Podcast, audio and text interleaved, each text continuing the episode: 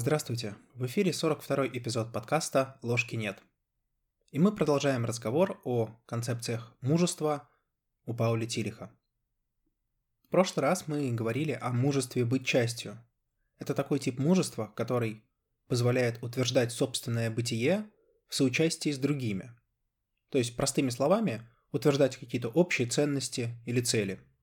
То есть находиться в каком-то сообществе – Само нахождение в сообществе также подразумевает и принятие коллективной ответственности, и как следствие коллективной вины. То есть, в какой-то мере, за счет того, что мы соучаствуем в коллективе, мы платим за это некоторой индивидуальностью. Именно поэтому Тилих говорит о некоторой двойственности человека. С одной стороны, соучастие подразумевает частичную тождественность коллективу, но с другой стороны, если речь идет об индивиде, то есть и некоторая нетождественность, то есть то, что отделяет человека от коллектива. Чем важно для нас мужество быть частью? Тем, что в целом, как мы рассмотрели в прошлом эпизоде, оно может принять на себя все виды экзистенциальной тревоги. Экзистенциальную тревогу судьбы и смерти, сомнения бессмысленности и вины и осуждения. То есть это становится таким способом защиты от фундаментальных тревог. Мужество быть частью особенно характерно для ранних этапов развития цивилизации. Если мы рассмотрим, например, первобытный коллективизм, то это вот такой самый яркий пример, когда человек не мыслил себя вне коллектива. Когда коллективная ответственность и коллективная вина были, можно сказать, элементами традиции и религиозных верований.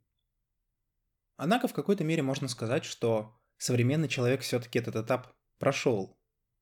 И если говорить о первобытных формах коллективизма, то, наверное, это можно встретить только в очень ограниченных ситуациях. Но это не означает, что коллективизм исчез вообще из нашего современного дискурса. Напротив, в какой-то мере можно сказать, что сейчас мы можем заново наблюдать возрождение этой формы неоколлективизма. Если вы смотрели фильм «Трасса 60», то там был один интересный персонаж, мистер Коди. И он в одном из разговоров с главным героем упоминал э, американского философа Фредерика Тернера и его концепцию о границах. Также можете встретить упоминание об этом философе, например, у Ролла Мэя в книге «Взывая к мифу». Так вот, идея Тернера заключалась в том, что всегда есть люди, либо просто такие по своей конституции, либо дошедшие до определенного этапа развития, которым нужно открывать что-то новое, которые ищут неизведанное, которые ищут границы, чтобы их пересечь. И в целом, вот если посмотреть на историю развития цивилизации, особенно западной цивилизации, то у нас всегда были какие-то естественные натуральные границы.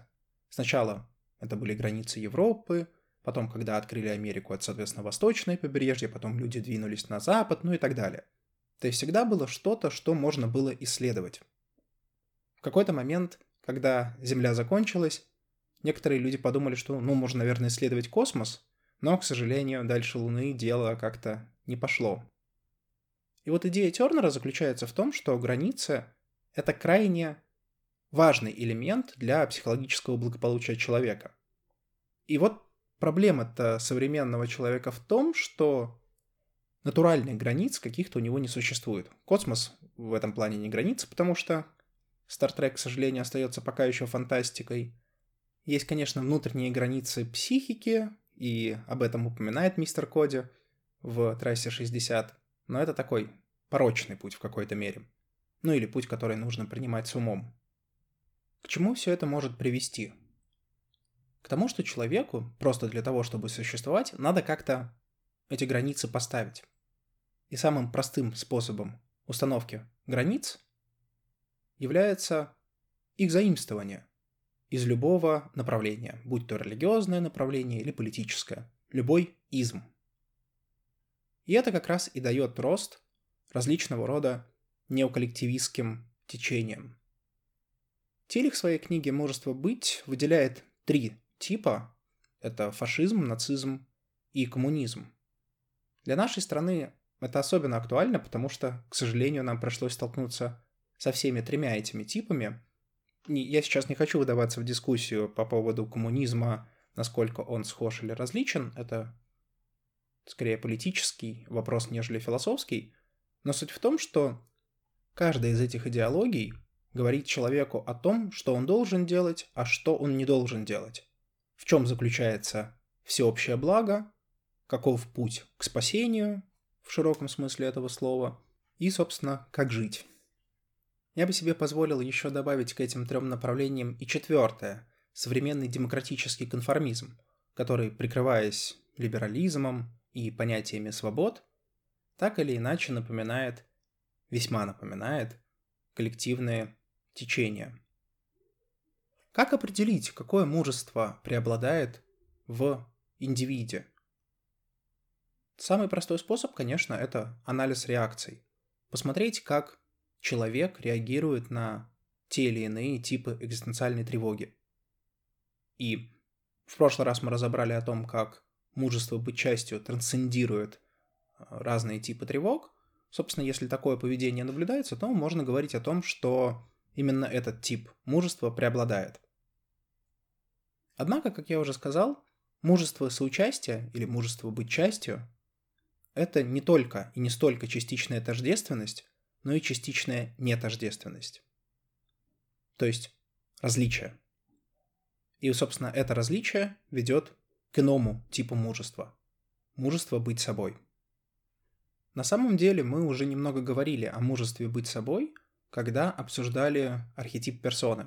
Помните, что персона — это архетип, который указывает на ту социальную роль, которую мы играем в обществе. И, естественно, так как это все-таки социальная роль, то это не индивидуальный какой-то конструкт, это не то, что мы создаем сами в творческом акте. Это скорее то, что мы заимствуем из общества, наблюдая за тем, как действуют другие, или принимая то, что нам говорят, например, взрослые в детстве, или там какие-то авторитеты, мы принимаем паттерны поведения и, соответственно, пробуем себя вести в соответствии с этими правилами. Если результат нас устраивает, то мы их принимаем. Если нет, ну окей, пробуем следующее. Так вот да, персона — это коллективные веяния. Они по своей природе противоположны индивидуализму. Но что тогда такое индивидуализм? И что тогда такое мужество быть собой? Тилих это определяет следующим образом. Он говорит, что настоящее мужество быть собой – это утверждение своей уникальности, отстаивание требований своей индивидуальной природы. Но это не то же самое, что своеволие и иррациональность, ведь уникальность индивида обусловлена его творческими возможностями.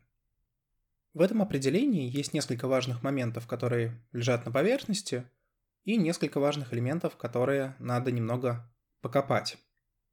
Ну, прежде всего, это отстаивание требований своей индивидуальной природы – что это означает, если переводить на такой простой язык? Но я бы здесь привел аналогию с героическим эпосом. То есть, когда человек реализует свои собственные стремления, свои собственные желания, не считаясь с обстоятельствами, которые могут возникнуть. То есть это этакий акт трансгрессии, акт борьбы против мира, акт борьбы против коллективного, акт борьбы против судьбы, против даже, возможно, самого себя. То есть это некое героическое деяние. Причем важным аспектом этого деяния является то, что оно не индуцировано кем-то. То есть вы делаете это не ради коллектива, не ради мамы с папой, не ради всеобщего блага. Вы это делаете ради себя, ради того, чтобы реализовать себя. В этом заключается отстаивание требований своей природы.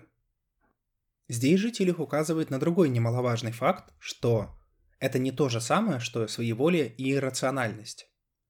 То есть, иными словами, вы можете, например, желать что-то сделать не потому, что это ваше действительное желание, а просто потому, что вы хотите идти наперекор чему-то. Например, вам не нравится А, и вы делаете Б просто, чтобы насолить А.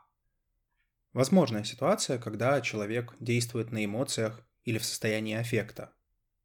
Поэтому некоторая степень рациональности все же полезна. Еще Тилик замечает, что эта уникальность должна быть обеспечена, обусловлена творческими возможностями человека. То есть, иными словами, если, например, у вас есть хорошие математические способности, то в целом вы, конечно, можете идти в искусство, если таково ваше настоящее желание. Но разумнее все-таки учитывать те данности, в которых вы живете. То есть это не означает, что не надо совершать нечто наперекор своей природе. Наоборот, в какой-то момент времени вполне возможно, что это и будет тем желанием, которое нужно сделать. Но это скорее исключение из правил, которое подтверждает правило. Один из основателей современной позитивной психологии, Мартин Селигман, разработал в свое время методику, которая позволяет выявить сильные стороны личности человека. Насколько я помню, там было 25 разных добродетелей, и путем достаточно длительного тестирования можно было определить, что у вас является наиболее сильным, а что является наиболее слабым. И что говорит Марти Селигман? А он говорит это не просто из каких-то абстрактных или философских рассуждений, он это говорит на основе эмпирических данных, которые он получил, проводя психологические исследования. Ну или то, что можно назвать психологическими исследованиями. В общем, это считается научным.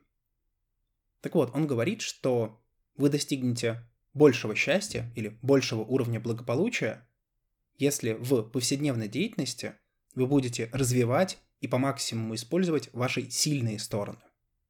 То есть, иными словами, выгоднее и разумнее развивать сильные стороны человека, нежели слабые. Да, вы можете развивать и слабые, и Марти Селигман подчеркивает, что в некоторых ситуациях это вполне разумно. Но в среднем выгоднее ориентироваться именно на сильные стороны. И это как раз к вопросу о том, что такое индивидуальность. Индивидуальность не обязана быть уникальностью в абсолютном смысле этого слова. Это набор некоторых диспозиций, некоторых черт нашего характера с учетом наших желаний, с учетом наших возможностей, с учетом нашей ситуации. В таком контексте мужество быть собой означает также и принятие своей уникальности в контексте своих возможностей и своей ответственности. То есть, иными словами, да, это вы тот, кто принимает решение. Да, это вы тот, кто определяет, будем ли мы следовать сильным своим сторонам, или же мы будем следовать тому, чего хотим, если вдруг это противоречит друг другу. Но важный аспект заключается не только в том, что мы выбираем путь, но мы еще и выбираем стратегию то есть, если рассуждать в тех же терминах сильные и слабые стороны, то, например, если у меня критическое мышление развито слабо, но я принимаю решение использовать именно эту характеристику, именно эту добродетель, и, соответственно, начинаю ее развивать, то тем самым я в том числе принимаю ответственность за то, что я буду развиваться медленно, и что если бы я, например, развивал, не знаю, искусство или что-то что является для меня сильной стороной, то я бы достиг большего результата. То есть я изначально принимаю ответственность за то решение, которое выбираю, и то, каким я становлюсь. В мужестве быть собой есть еще два важных ингредиента. Некоторые исследователи, я в том числе, связывают появление этих концепций в дискурсе общества с появлением христианства.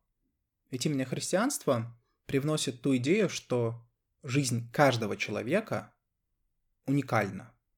Жизнь каждого человека бесценна. Почему? Ну, потому что у каждого человека есть тело, душа и дух. Последние представляют собой имаго Dei или образ Бога. То есть в каждом человеке есть частичка божественного, согласно позиции христианства. И в силу, естественно, того, что Бог это хорошо, Получается, что и в каждом человеке есть нечто настолько хорошее, нечто настолько прекрасное, что делает само по себе человека ценным. И это особенно заметно, когда мы сравниваем, например, Ветхий Завет и Новый Завет. Потому что в Ветхом Завете зачастую народ наказывают из-за поступка одного конкретного человека, что очень логично как раз рассматривать в контексте мужества быть частью и, соответственно, коллективной вины и коллективной ответственности. Однако с принятием Нового Завета речь идет уже о личной вине и личной ответственности. Сам человек отвечает за то, что он будет спасен. То есть, иными словами, ни церковь, ни обстоятельства, ни родители, никто не влияет на то, попадет человек в рай или попадет в ад. Да, к сожалению, эта исходная идея в средние века уже немножко заменилась более коллективной идеей, появились всякие чистилища, за скромные 5 долларов можно было купить индульгенцию и так далее и тому подобное. Понятно, что как это, извратить любую идею можно. Но исходная идея, представленная в Новом Завете, о том, что человек сам отвечает перед Богом за свои грехи, она действительно важна. И она является в какой-то мере основой для нашего понимания того, что есть такое личная вина и личная ответственность.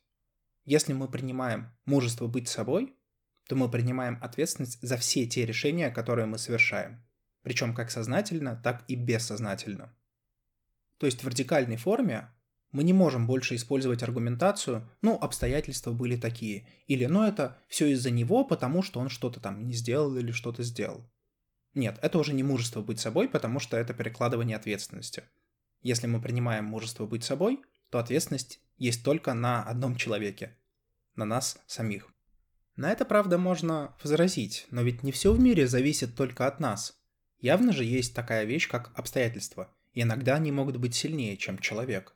Что, в общем-то, правда. Это правда. Именно поэтому в прошлом эпизоде я акцентировал внимание на том, что мужество быть частью взаимно дополняет мужество быть собой. И наоборот.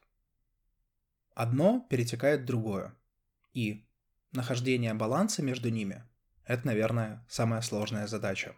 Вернемся на минуту, однако, к определению мужества быть собой. Там мы говорили о балансе между нашими возможностями, нашими желаниями и нашей индивидуальностью. Некто может отметить, что для этого есть как раз критическое мышление, рациональный метод, и мы можем трезво оценить свои возможности и на основе этой оценки уже предположить, что нам лучше всего делать. В целом это хорошая стратегия, и она работает. Другое дело, что не нужно считать, что это единственная стратегия. То есть вполне могут существовать ситуации, когда мы принимаем решения не на основе рационального метода, а, например, на основе эмоций или веления ситуации или аффекта. Нет правильного и неправильного решения. Просто это решение должно быть осознанным. Вот в чем фокус. Если мы хотим лучше понять мужество быть собой, то можно посмотреть на его наиболее радикальную форму, на экзистенциальное мужество быть собой. В чем заключаются основные идеи этого типа мужества быть? Прежде всего, оно говорит о том, что человек создает себя не только самостоятельно, но и во взаимодействии с другими. И эти другие люди не являются объектами, не являются вещами. Это утверждение может показаться несколько странным, ведь мы не воспринимаем других людей как, например, стол или как животных, например, как кота или как собаку. Но здесь есть некоторая подспудная мысль, которая возникла в конце 19-го, начале 20-х веков, о том, что в принципе все в этом мире объясняется естественными науками, что все есть материя или энергия, хотя в принципе это одно и то же. Вот экзистенциальная позиция протестует против этого, говоря о том, что человек — это не только материя. Она протестует и против чистого разума Канта, и против чистого сознания Гуссерля. То есть человек — это не только все это. Экзистенциальная позиция протестует против прагматизма и против стабильности, потому что мужество быть собой — это не только мужество принимать стабильность, но это мужество изменяться, то есть идти на риск. Это не нигилизм и не состояние крайнего отчаяния, которое описывает Сартер. То есть да, с одной стороны, конечно, человек попадает в ситуацию отчаяния, когда крушатся все идеалы и когда человек не является частью чего-то большего. Но при этом мужество быть собой принимает эту тревогу как данность. То есть даже в ситуации самого крайнего отчаяния человек это воспринимает и за счет осознания этого факта продолжает существовать. То есть, как бы сказал Тилих, экзистенциализм – это средство выражения тревоги отсутствия смысла и попытка принять эту тревогу в мужество быть собой. Вновь вспоминая Юнга, нельзя не отметить сходство с одним из этапов индивидуации, а именно этапом интеграции с тенью. Ведь мужество быть собой – это еще и принятие собственной демонической стороны, собственной темной стороны, принятие всего себя, всей своей индивидуальности, а не только некоторого редуцированного «я». Последнее, по мнению Тилиха и по мнению Юнга, приводит к неврозу. Таким образом, мы приходим к ситуации, когда мужество быть собой и мужество быть частью, постоянно перемешиваясь, приводит человека к утрате мира и к утрате смысла, на самую границу отчаяния. Но можно ли ее пересечь? Можно ли соединить оба типа мужества в одно? Тилих отвечает, что да, это возможно. И для этого существует мужество быть. О нем мы и поговорим в следующем эпизоде. С вами был подкаст «Ложки нет». До новых встреч!